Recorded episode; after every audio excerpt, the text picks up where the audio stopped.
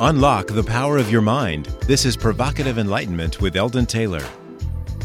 Welcome and thank you for joining us today. This is an hour dedicated to understanding a little more about ourselves, our beliefs, and how we approach enlightenment. Indeed, an hour devoted to learning something more, not just about the world of shoes and ships and sealing wax, but about how, what, and why we think as we do. An hour for the open minded willing to challenge some of those old ideas behind what we think we know, who we are, and who we might become. I'm Eldon Taylor, and this is Provocative Enlightenment. All right, last week our show was a repeat because yours truly lost his voice. Bronchitis, they say. Two weeks ago, our show was all about aging gracefully, and our guest was television icon Linda Evans. Linda shared herself openly, providing valuable insight into the many choices and decisions we make as we age. Celestial B wrote, Very uplifting show. I thought Linda was refreshing and generous with her candidness and wisdom. Lisa wrote, Linda is so humble with her sharing. She is just inside out beauty. Kimberly wrote, Love the show today. Love the chat room today. Thank you for the inspiring people and subjects. Brian wrote, I wonder how much wisdom and knowledge we lose in this country because older citizens are fighting to stay out of the home and fearing the day they will not be completely self sufficient, rather than enjoying the knowledge that they are cherished, respected, and supported as they continue to make journeys around the sun. Connie wrote, Great show, Dr. Taylor. I was one of the listeners who was too busy listening to call. You and Linda Evans were wonderful. Now, three weeks ago, our show featured Major Ed Dames, and we discussed remote viewing and his kill shot movie. Dames' appearance stirred up quite a controversy. Among the many letters we received was this one. Quote, in regards to your last guest on your Hay House radio show and his remote viewing of solar flares in 2013, looks like we could have viewed NASA's site for the same info as well as a similar happening in 1859. Researchers have known about the solar cycle since the mid 1800s. Close quote. Now, in checking the information at the NASA site, I did find that solar cycle 24 will peak, they say, in May 2013 with a below average number of sunspots. The site states even a below average cycle is capable of producing severe space weather. The Great Geomagnetic Storm of 1859, for instance, occurred during a solar cycle of about the same size we're predicting for 2013. Now, when I checked the information from 1859, this is what I found. On September 1st to the 2nd, 1859, the largest recorded geomagnetic storm occurred. Excuse me. I'll have that voice back here in just a second.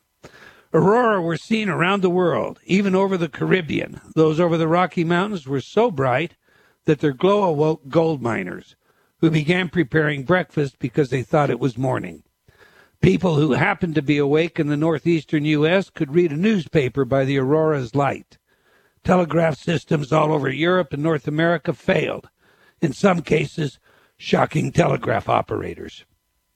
Telegraph pylons threw sparks, and telegraph paper spontaneously caught fire. Some telegraph systems continued to send and receive messages despite having been disconnected from their power supplies. Okay, so we may well have a super light show in store for us and some interruptions of power and communication and perhaps even major weather disturbances that cause some damage. Now, for those of you who have expressed worry about this prediction, I stand by my invitation to bring Dames back to the show in 2014 and discuss why his prediction for a barbecued Earth in 2013 simply did not happen. Okay, Karen wrote, Thank you, Eldon. I listen to you on Hay House and also keep updated on Facebook. You certainly are enlightening. The one thing I wish I could get is your books on CD. I work from home and I'm so busy the only time I get to read is when I listen to a book on CD while working. Love your work. Well, Hay House has offered that to us, Karen, so I guess I'll have to saddle up to the mic and begin recording the books. Dee Dee wrote, Eldon, I wanted to say thank you for your magnificent CDs. on performance anxiety and overcoming fear of rejection. These have been instrumental in my success performing in front of large crowds like the New York Yankees and NBA Thunder. Thank you. Well, I mean, wow. Great job, Dee Dee. I mean, great job. And as you know, I absolutely love your work. We'll have you on the show not too distant future, and uh, you can sing your way into the entree. This is a woman that does lectures, and she is an entertainer. Uh, she she sings the lecture. I, I, I don't want to spoil it. You just want to be sure and catch Dee Dee when when she's scheduled on the show. When is she coming, Ravinder? Oh, now you've caught me. I have to go look that one up real quickly. She's coming on real soon. But November, December, anyway, right? For the end yeah. of the year. Yeah, that's okay. You don't need to look it up. all right, right. coming soon. You know, you want to watch. Actually, it's November thirteenth. November thirteenth. all right. Brenda Road, I'm watching your video right now from I Can Do It in DC. Awesome. Thank you so much. Doug wrote, Thank you for providing those of us who are on the path with road signs that we see, feel, and hear. Well, thank you, Doug, for your feedback, and it's my pleasure, for I relate to needing just those things myself. Marilyn wrote, I heard you on Pamela Osley's radio program from her website. Yes, yes, yes, resonated through me continuously. Marvelous accomplishments. Thank you for sharing, and here's to shouting it out from all of us. Well, thank you, Marilyn. And if any of you would like to know about my appearances other than here on Hay House Radio, please check the schedule and or the archives at my website, eldontaylor.com. All right, that's all the time we're going to take for letters today. But I do invite you to opine by sending your email to eldon at eldontaylor.com. That's E-L-D-O-N.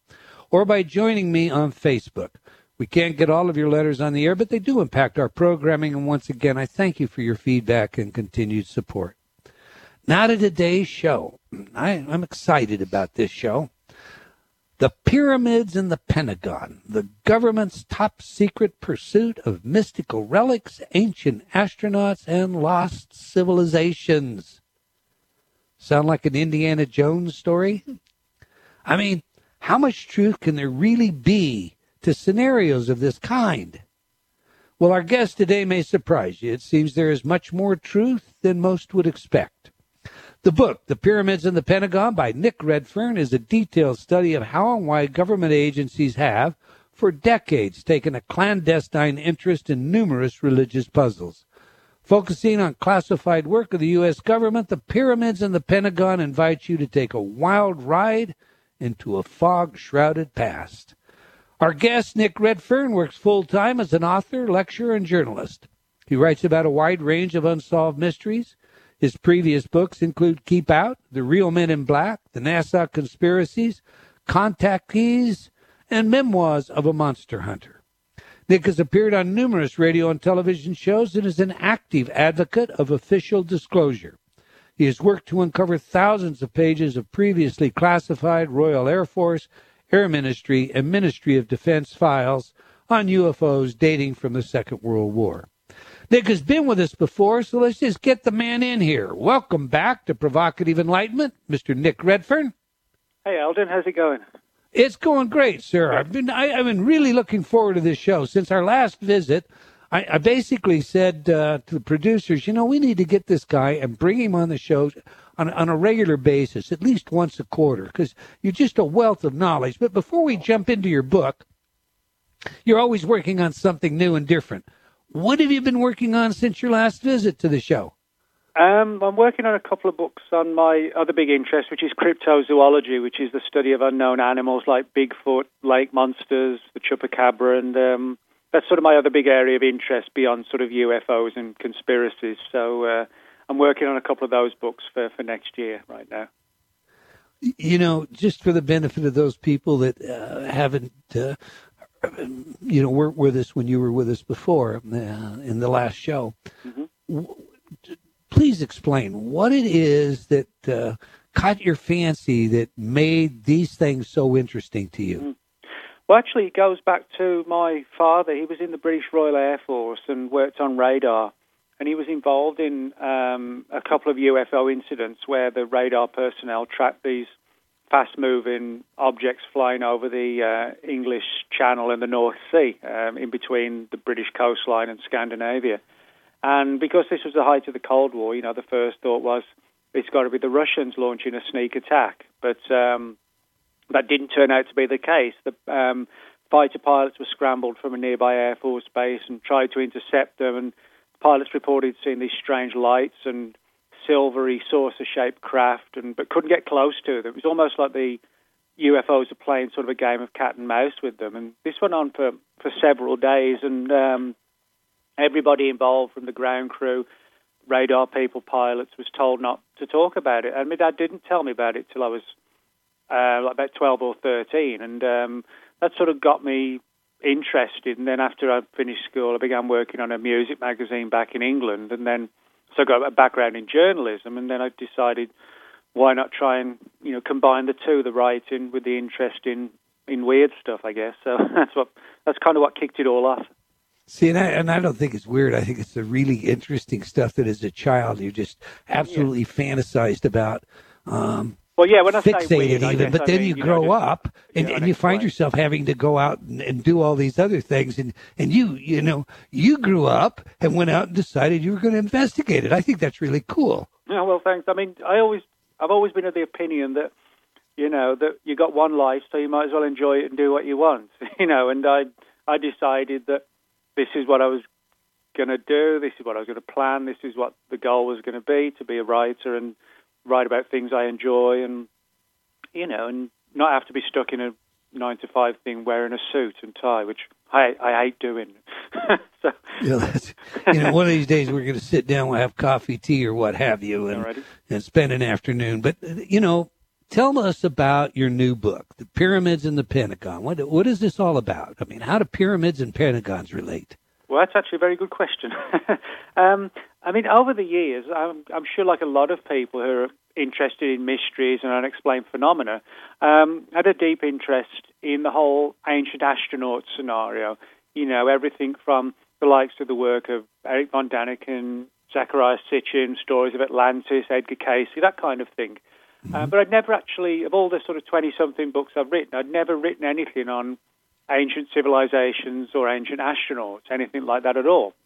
But the reason why I chose to do that with the new book, The Pyramids and the Pentagon, was because over time I began to get snippets of stories over the course of several years, which suggested that government agencies had, had been taken an interest in things like how the pyramids were built, the story of Atlantis, um, the legend of Noah's Ark, things like this. And of course, you know, the big question is, well, why would the CIA and agencies like this even have an interest? So I began digging into them more and more, and over time found that there was this huge backstory there, if you like, that nobody had really dug into before. And that was kind of how and why government agencies have taken an interest in ancient astronauts, mystical relics, and um, ancient civilizations, you know, like Atlantis and things like that. And eventually, you know, got enough material together where I was able to sort of write an entire book on it. And that's basically what I did. So. and, and it's a great book. Uh, you know, and I, I think when I first picked it up, uh, some of the obvious things, uh, the the clandestine operations, uh, you know, I, I have familiarity with, but some of the, the, the tactics that involve that were involved, such as uh, exploring uh, a religious ideology with the idea, say, end times, an eschatological event, with the idea that maybe we do a blue beam and, and, and, and, well, I'm getting ahead of myself, but with the idea, as you spill out in the book so well, that you create this panic by making people believe mm. that you have an end times. Let's get into specifics. I, we'll draw that one out later. How did the CIA become interested in and involved in the 1947 discovery of the Dead Sea Scrolls? Hmm. Yeah, this is a weird story. Um, goes back, as you said, to 1947 when the Dead Sea Scrolls were discovered a, a series of caves at a place called Qumran on the Dead Sea, hence the name. Now, you would imagine, and quite rightly, um, that you know this would be an issue for like theologians, historians, archaeologists, which it certainly was. You know, this large collection of Dead Sea Scrolls is now sort of famously um, on display. But there's an interesting story that links the Dead Sea Scrolls with the CIA. and it came from a man named Miles Copeland, who was a senior operative um, in the CIA in, in the 1940s onwards when the CIA was established. And he was working out in the Middle East at the time, and he spoke about how, actually, in the in the city of Damascus, and he spoke about how on one particular day this mysterious character came into the building. He was working, his office was in the American embassy in Damascus, and unrolled this huge parchment, uh, which looked very ancient and archaic, and had this writing on that you know that nobody could really decipher. But Copeland realised this was something of significance. Um, and whoever this mysterious character was, he said he wanted someone to decipher it, and so he chose the CIA. And how he even knew the CIA was had this clandestine office in the building, you know, that was a mystery in itself. But nevertheless, uh, Miles Copeland agreed to um, have this information and the, and the scroll itself actually sent for analysis to the CIA. And Copeland went public on this story when he was a very old man in the um, sort of 50, 60 years after the experience occurred. Um, and he spoke about how word got back to him that when it was deciphered by experts in ancient languages, they concluded that it was related to the book of Daniel and dealt with everything from like strange dreams to prophecies and foretelling the future and things like this. Um, and what's interesting is this actually ties in with the very early years of when the CIA was doing what later would become known as remote viewing. That's to say, using the, the, the mind right. in sort of psychic warfare situations. And it seems to be the case that the CIA may actually have took some inspiration from this ancient text, if you like, and used it as like a springboard for their ESP based research because it dealt with things, as I said, like visions and prophecies. And it seems to be that that was the reason for why even today the CIA actually won't even acknowledge they've got that particular scroll. It's not like they say the stories are nonsense. Their official response is we can neither confirm nor deny the story, which is a sort of typical roundabout way of saying it's true, but go away. You know. Right. That is exactly right. You probably heard in the setup piece that a couple of weeks ago we had Major Ed Dames, who headed the SRA, uh, Stanford Research Associates. Uh, so the viewers like Ingo Swann and the scientists like uh, Harold Puthoff were under his command. Mm-hmm. And, uh, you know, he uh, indicated in the radio show uh, a couple of weeks ago that his Soviet counterpart and he have since uh, shared stories and tales, and uh, they both now teach remote viewing privately, one in Russia and one, of course, here. Uh, d- continuing with you know these connections, I, I just kind of want to do a an ABC. I mean, sure. tell me how does the U.S. government, uh, or why I should say, has the U.S. government taken so much interest um, in Noah's Ark? Mm. Well, this is probably the strangest, or at least one of the strangest book, uh, stories I've got in the book. It goes back to 1949, two years after the whole situation with the Dead Sea Scrolls. And American intelligence, via actually by British intelligence, had got hold of a story that the Russians were building up a, a new military base on the border of Turkey with the, with the former Soviet Union on the border somewhere. And because this was seen as a threat to the you know, Western Europe, etc., that um, a spy mission was launched where a, a, US spy plane took off from a base in Europe um, and with the plan to fly as close as it could to this military base and get some high flying aerial photographs. And the guys on board the plane, they used Mount Ararat, Turkey, as like a guiding pointer to reach the base. It was basically, you know, fly over the mountain and keep going in one particular direction, and they would come to this sort of clandestine base that was being constructed. Now, Mount Ararat, of course, is where, according to the Bible, you know, Noah's Ark came to land mm-hmm. after the flood. Um, and as the guys got near the top of the mountain, the Mount Ararat is basically about 17,000 feet high. And, you know, contrary to a lot of people think that it's like a hot desert country, um, that high up, the top three or 4,000 feet, are actually permanently snow and ice covered all year round. It's like the Himalayas or Everest up there. Um, and as they approached the mountain, one of the guys on board the plane reported seeing that he could see what looked like sticking out of the ice, literally like about a 600 foot long wing like structure, like the wing of an aircraft. And they got permission from ground personnel to swing the plane around and take some photographs of it, which is what they did. As they were turning the plane, one of the other guys on the opposing window said he could see a similar wing on a slightly adjacent face of the um, of the mountain. So they also got pictures of that, which was also described as like a, a 600 foot long wing. Then they continued on with the original mission and then returned to base. Now, of course, when these pictures were analysed, one of which actually managed to get through the Freedom of Information Act, which is in the book, um, they showed what looked like two dark coloured winged like structures, each about 600 feet long. Now, of course, nobody back then, or even now, of course, was building aircraft with an overall wind, uh, wing width of, of 1,200 feet. You know, it's just not right. feasible. Um, but that's what these things look like. And of course, these photographs became of deep interest to U.S. intelligence, not just because of the location being Mount Ararat, because, but also because they didn't actually fit the conventional description of Noah's Ark of being like a 600 foot long wooden boat.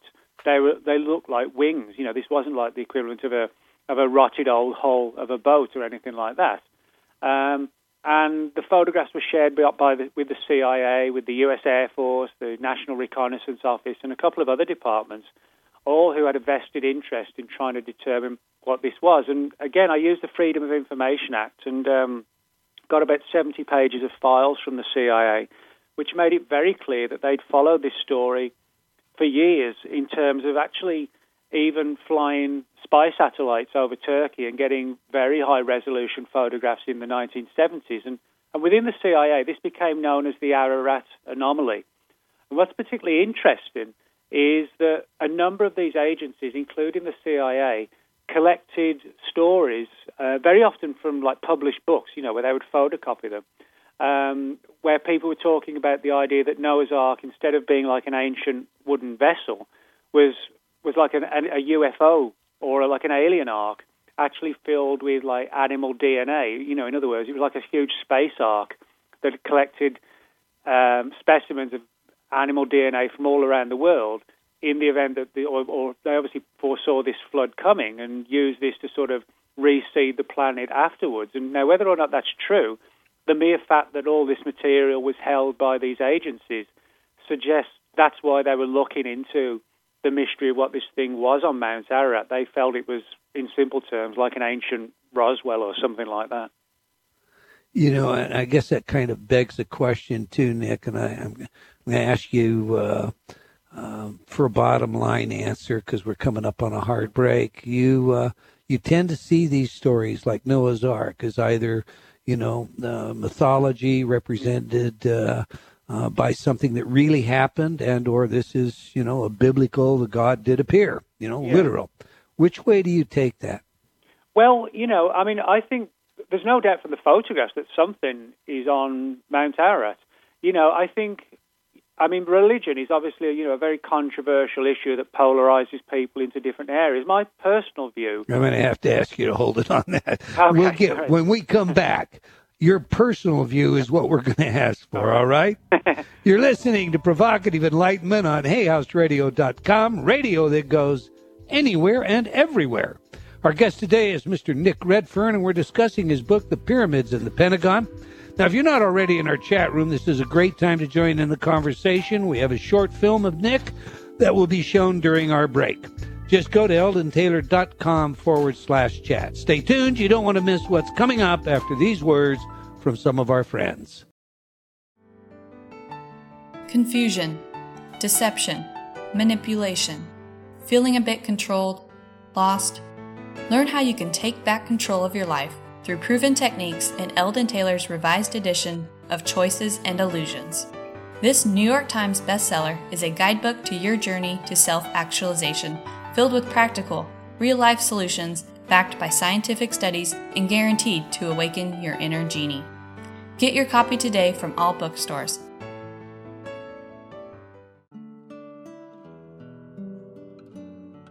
Have you talked to yourself lately? What does that inner voice say? Are you constantly hearing negative feedback? Ready for a change?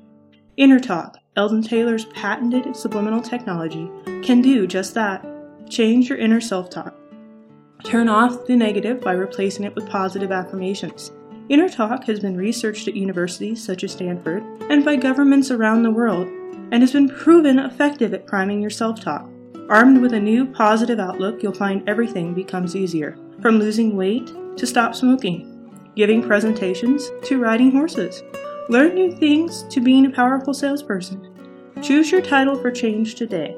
Visit www.innertalk.com. That's I N N E R T A L K.com. Innertalk.com.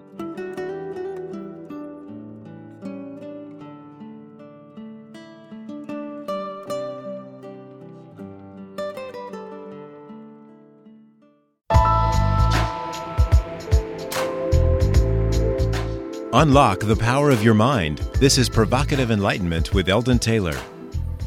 Welcome back. If you just joined us, we're speaking with Nick Redfern about his great read, Pyramids in the Pentagon. But before we get back to today's show, I want to remind you to join me on Facebook as a friend or a fan. You will always know where we are and what's on next when you do. Plus, many of the announcements only happen on my Facebook pages or in my newsletter. So if you're not receiving your free copy of my newsletter, be sure to sign up for it when you visit my website.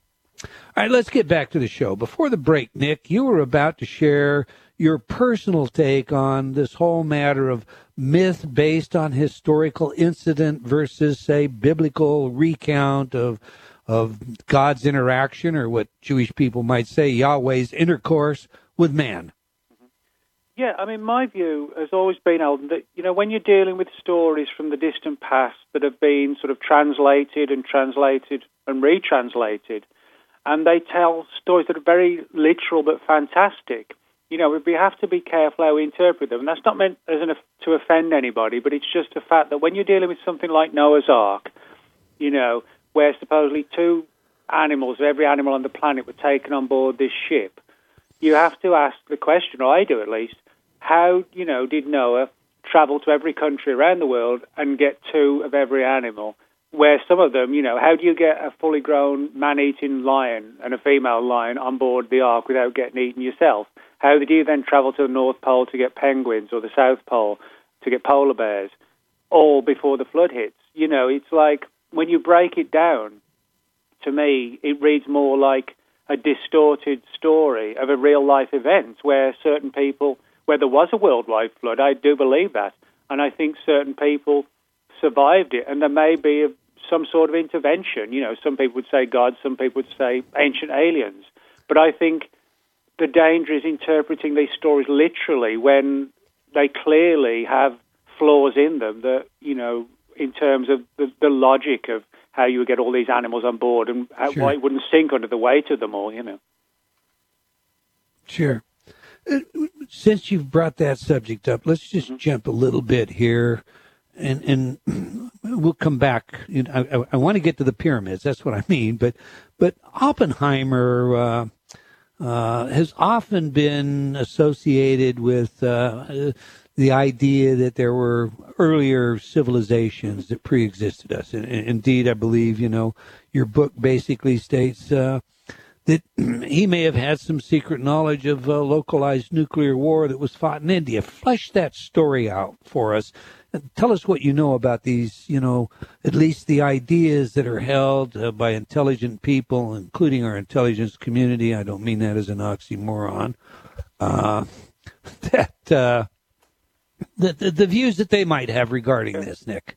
Yeah, well, this is a very interesting story. This goes back to um, well, Robert Oppenheimer first was you know the, the father, the brains behind the atomic bomb. Um, first one detonated in the New Mexico desert in July 45, um, just before the two main ones that were dropped on Japan, you know which brought the Second World War to an end. The first one was basically like a test bomb. Nobody really knew what effect it was going to have. You know, they just thought, "Oh, we got a lot of New Mexico desert. We'll just do it there and hope for the best." You know. Um, But over the years, um, Oppenheimer began to sort of rue and regret um, creating the atomic bomb. He was sort of kind of like Dr. Frankenstein and the monster, you know, he kind of regretted bringing it to life, so to speak. Um, and he actually became more of a champion for peace, uh, which sort of didn't please the U.S. military, and he, that's why he lost, eventually lost his top secret clearance because there were suspicions, you know, that he although worries that he would sort of derail the program or whatever.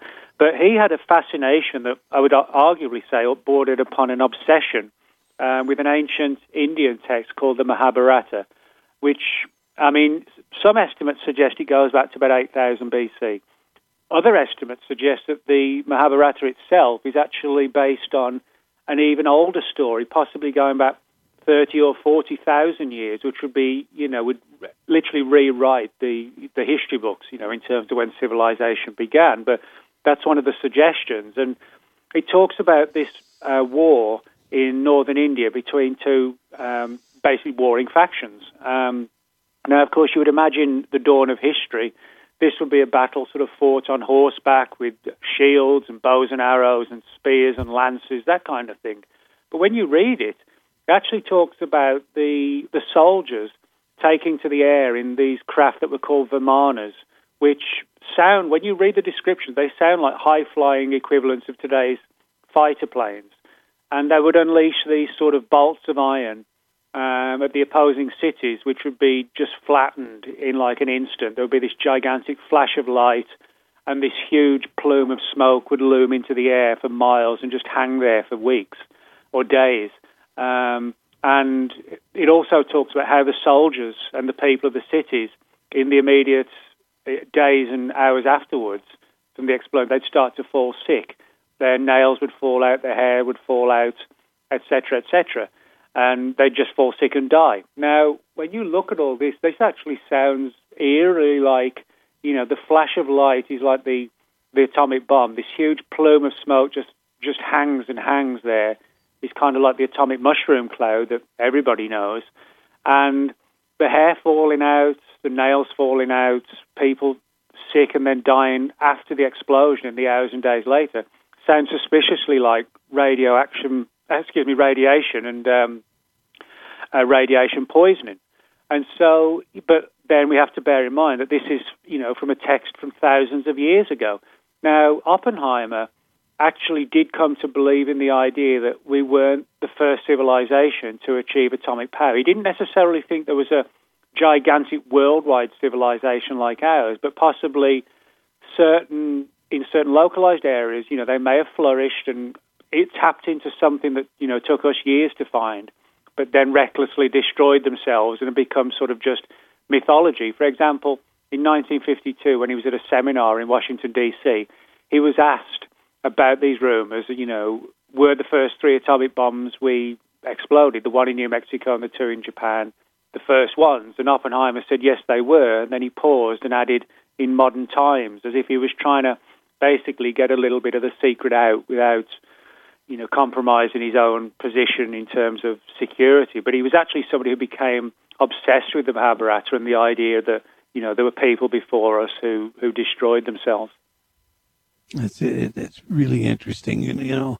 Um, I, I, think just about everybody uh, is familiar with some of these stories, but we we put them off to, to myth and legend yeah. as opposed to sometimes look at the at the documents uh, like you have done and and then attempt to explain the the feasibility, the possibility of this taking place within the context, like you say, you know, on horseback with swords and shields let me ask you this. Uh, going straight to the pyramids, you know, I, I, have seen all kinds of theories on how these massive stones were put in place. Um, I've seen discovery shows where, you know, hundreds, thousands of men using various devices, moving stones, tried to float them uh, mm-hmm. from the quarries and so on and so forth. Um, I think the, the most popular theory is is the idea that somehow they used uh, they levitated these stones into place. Is that a theory that would hold? I mean, is has the Pentagon looked at that? Well, actually, they have, as bizarre as it sounds, and it actually goes back to the pyramids where they took some of the inspiration from. Now, if you if you look at the Egyptian period, uh, pyramids or the very similar pyramids, but they're slightly different at least in South America and Central America and also ancient Rome, Greece, and Stonehenge in Britain. All of these different countries, people, and cultures have they all have near identical legends and folklore where they all talk about the stones, these huge stones, sometimes weighing up to 80 tons, were sort of floated into place. You know, they weren't pulled by ropes, pulleys, and you know levers or anything like that. They all these cultures talk about the stones being what today we would call levitated. And what's interesting is that they all have. It sounds a bit odd when I'm going to say what I'm going to say now, but they all talk about the stones being moved to the sound of music. There are stories about magical instruments, musical instruments, being plucked like ancient guitars, and the stones would raise up. But what they're actually talking about, in a in a distorted fashion, is something the military has been secretly trying to develop for a long time, which is called acoustic levitation. And basically, it's where you have what's called uh, opposing acoustic frequencies that create what's called a resonance zone between them. And if you amplify and direct these acoustic um, frequencies, you can actually raise objects within this so-called resonance zone. And the military so far has only had success um, lifting small objects, but they have had success. Um, and this is basically so you're using sound to levitate objects. And this sounds very much like, albeit in sort of a, you know, passed down through the generations by word of mouth scenario that the ancients were talking about when they talked about, you know, the stones being lifted into the air to the sound of music and, and to sound. Um, another classic example is how this could be weaponized. You know, the story, the famous story of the walls of Jericho. You know, they weren't kicked down; they they were, they were brought down to the sound mm. of a trumpet. You know, and again, this is like using acoustic technology as a weapon. Now, yeah. Now whether or not this is true, one of the things I point out in the book, you know, whether that scenario is true, that is how they did it. As I point out in the book, the Pentagon in the 50s was particularly interested in the research of a man named Dr. Morris Jessup, who wrote a book called The Case for the UFO, which postulated this very theory of levitation.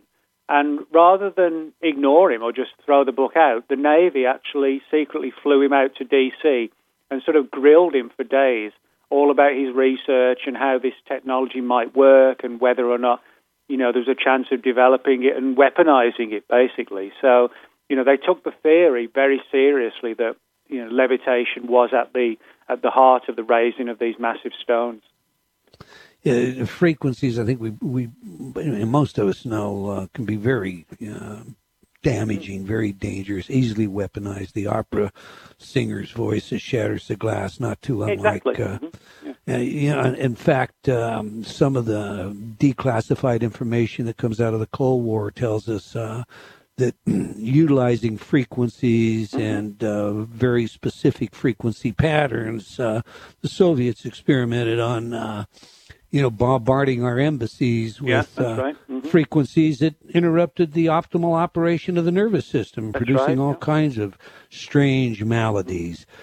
Let me ask this. do you think that our government, the Pentagon, the British government, do you think they believe that there were ancient civilizations uh, and that they perhaps destroyed themselves?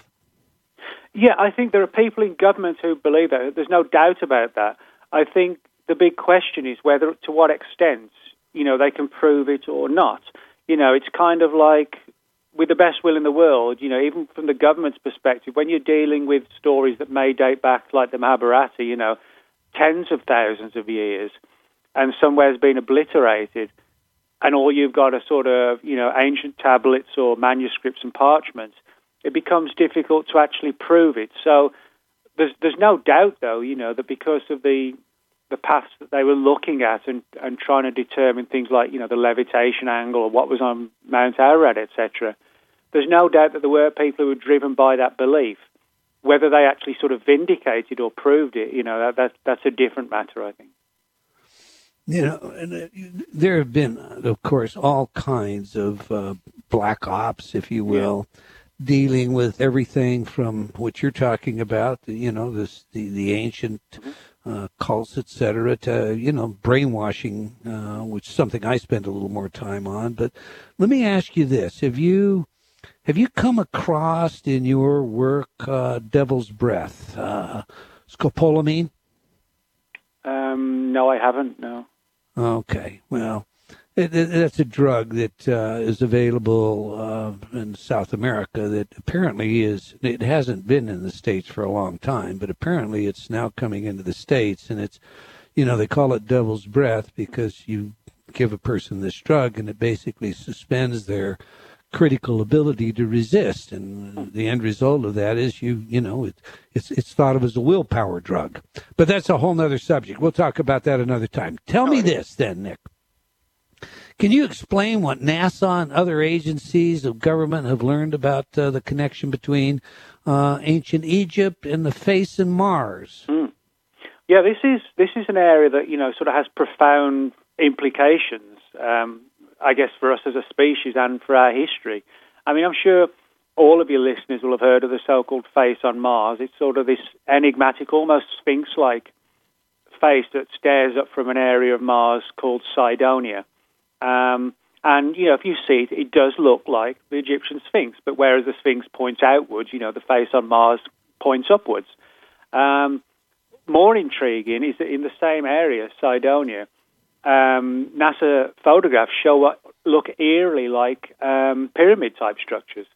And of course, this sort of connection between having a Sphinx type face and pyramids nearby on Mars has inevitably given rise to the theory that, you know, could there be a tie in between some ancient indigenous Martian race that maybe destroyed itself again, or possibly something happened to the planet itself where its atmosphere degraded and some of the original Martian civilization, if you like, fled to Earth and, and kick-started some of our human civilizations. Now, it's a controversial theory, certainly, but one of the undeniable fact is that many ancient cultures had a fascination with Mars, with the planet Mars. You know, they would celebrate it, you know, in terms of um, uh, cave paint drawings, you know, even to, to example, for example, sort of building structures that you know sort of paid homage to Mars and also to Venus.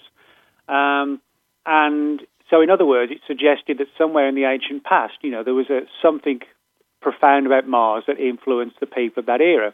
And it's also a fact that many of these early cultures that built pyramid type structures, kind of like the ones that we do see on these NASA pictures, suddenly appeared out of nowhere as if something really had given them a kickstart. You know, we didn't see, like we do in other countries, like a slow progression from horse and carts and the wheel, you know, to the industrial age, to, you know, the jet engines and the atomic age and spacecraft. It was like they went from hunter gatherers to moving 80 ton stones, you know, almost overnight, as if somebody mm-hmm. had helped them. Now, what's interesting is that over the years, a number of agencies have taken an interest in the, the face on Mars, not just NASA. And there are also indications that possibly somebody in government knew about the face on Mars long before NASA supposedly found it or photographed it first in 1976. That's when it was officially discovered, so to speak. Mm-hmm. But back in the 1950s, a number of sci fi authors, all interestingly enough, who had various ties to US intelligence, uh, which, as strange as it sounds, began writing novels and comic books all about large faces on Mars and pyramids.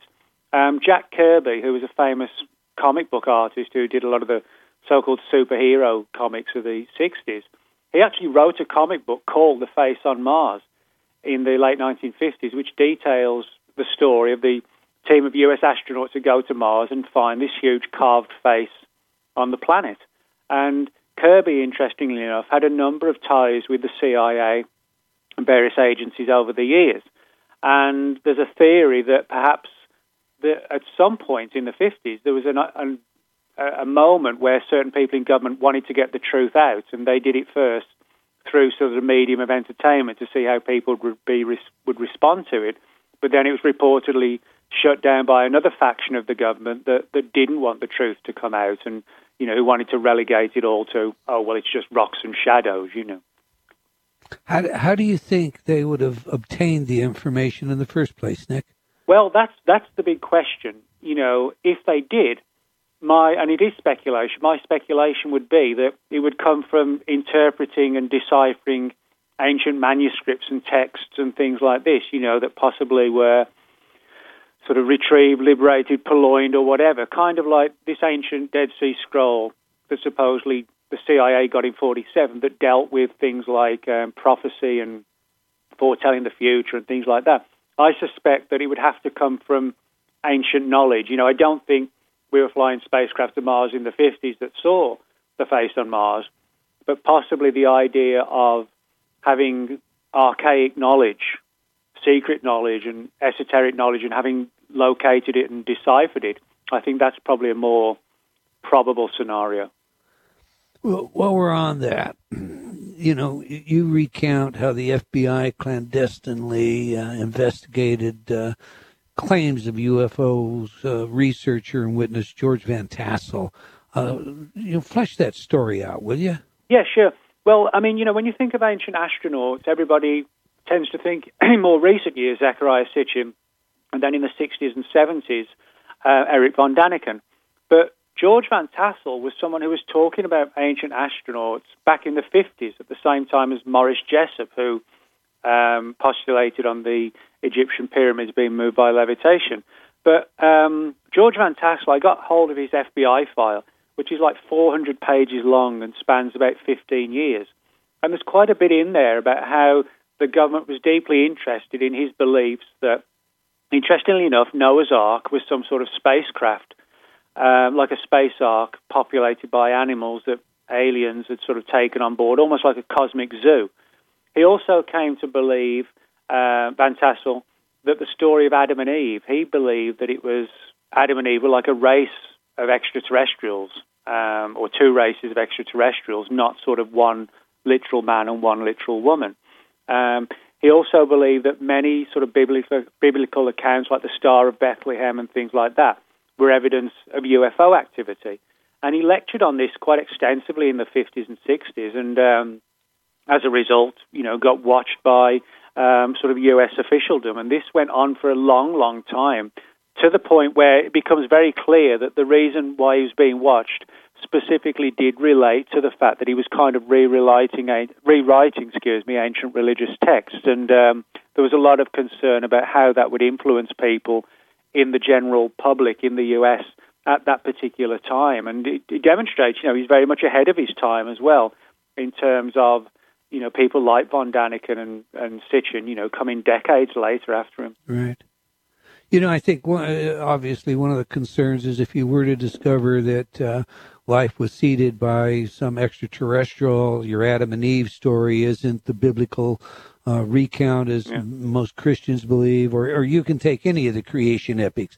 It would it would dissolve their credibility, and that could give rise to um, you know, a good deal of confusion. Yeah. At the same time, mm-hmm. it might also neutralize some of the tactics that uh, government has laid in place for how they might uh, control the masses by playing towards those very scripts.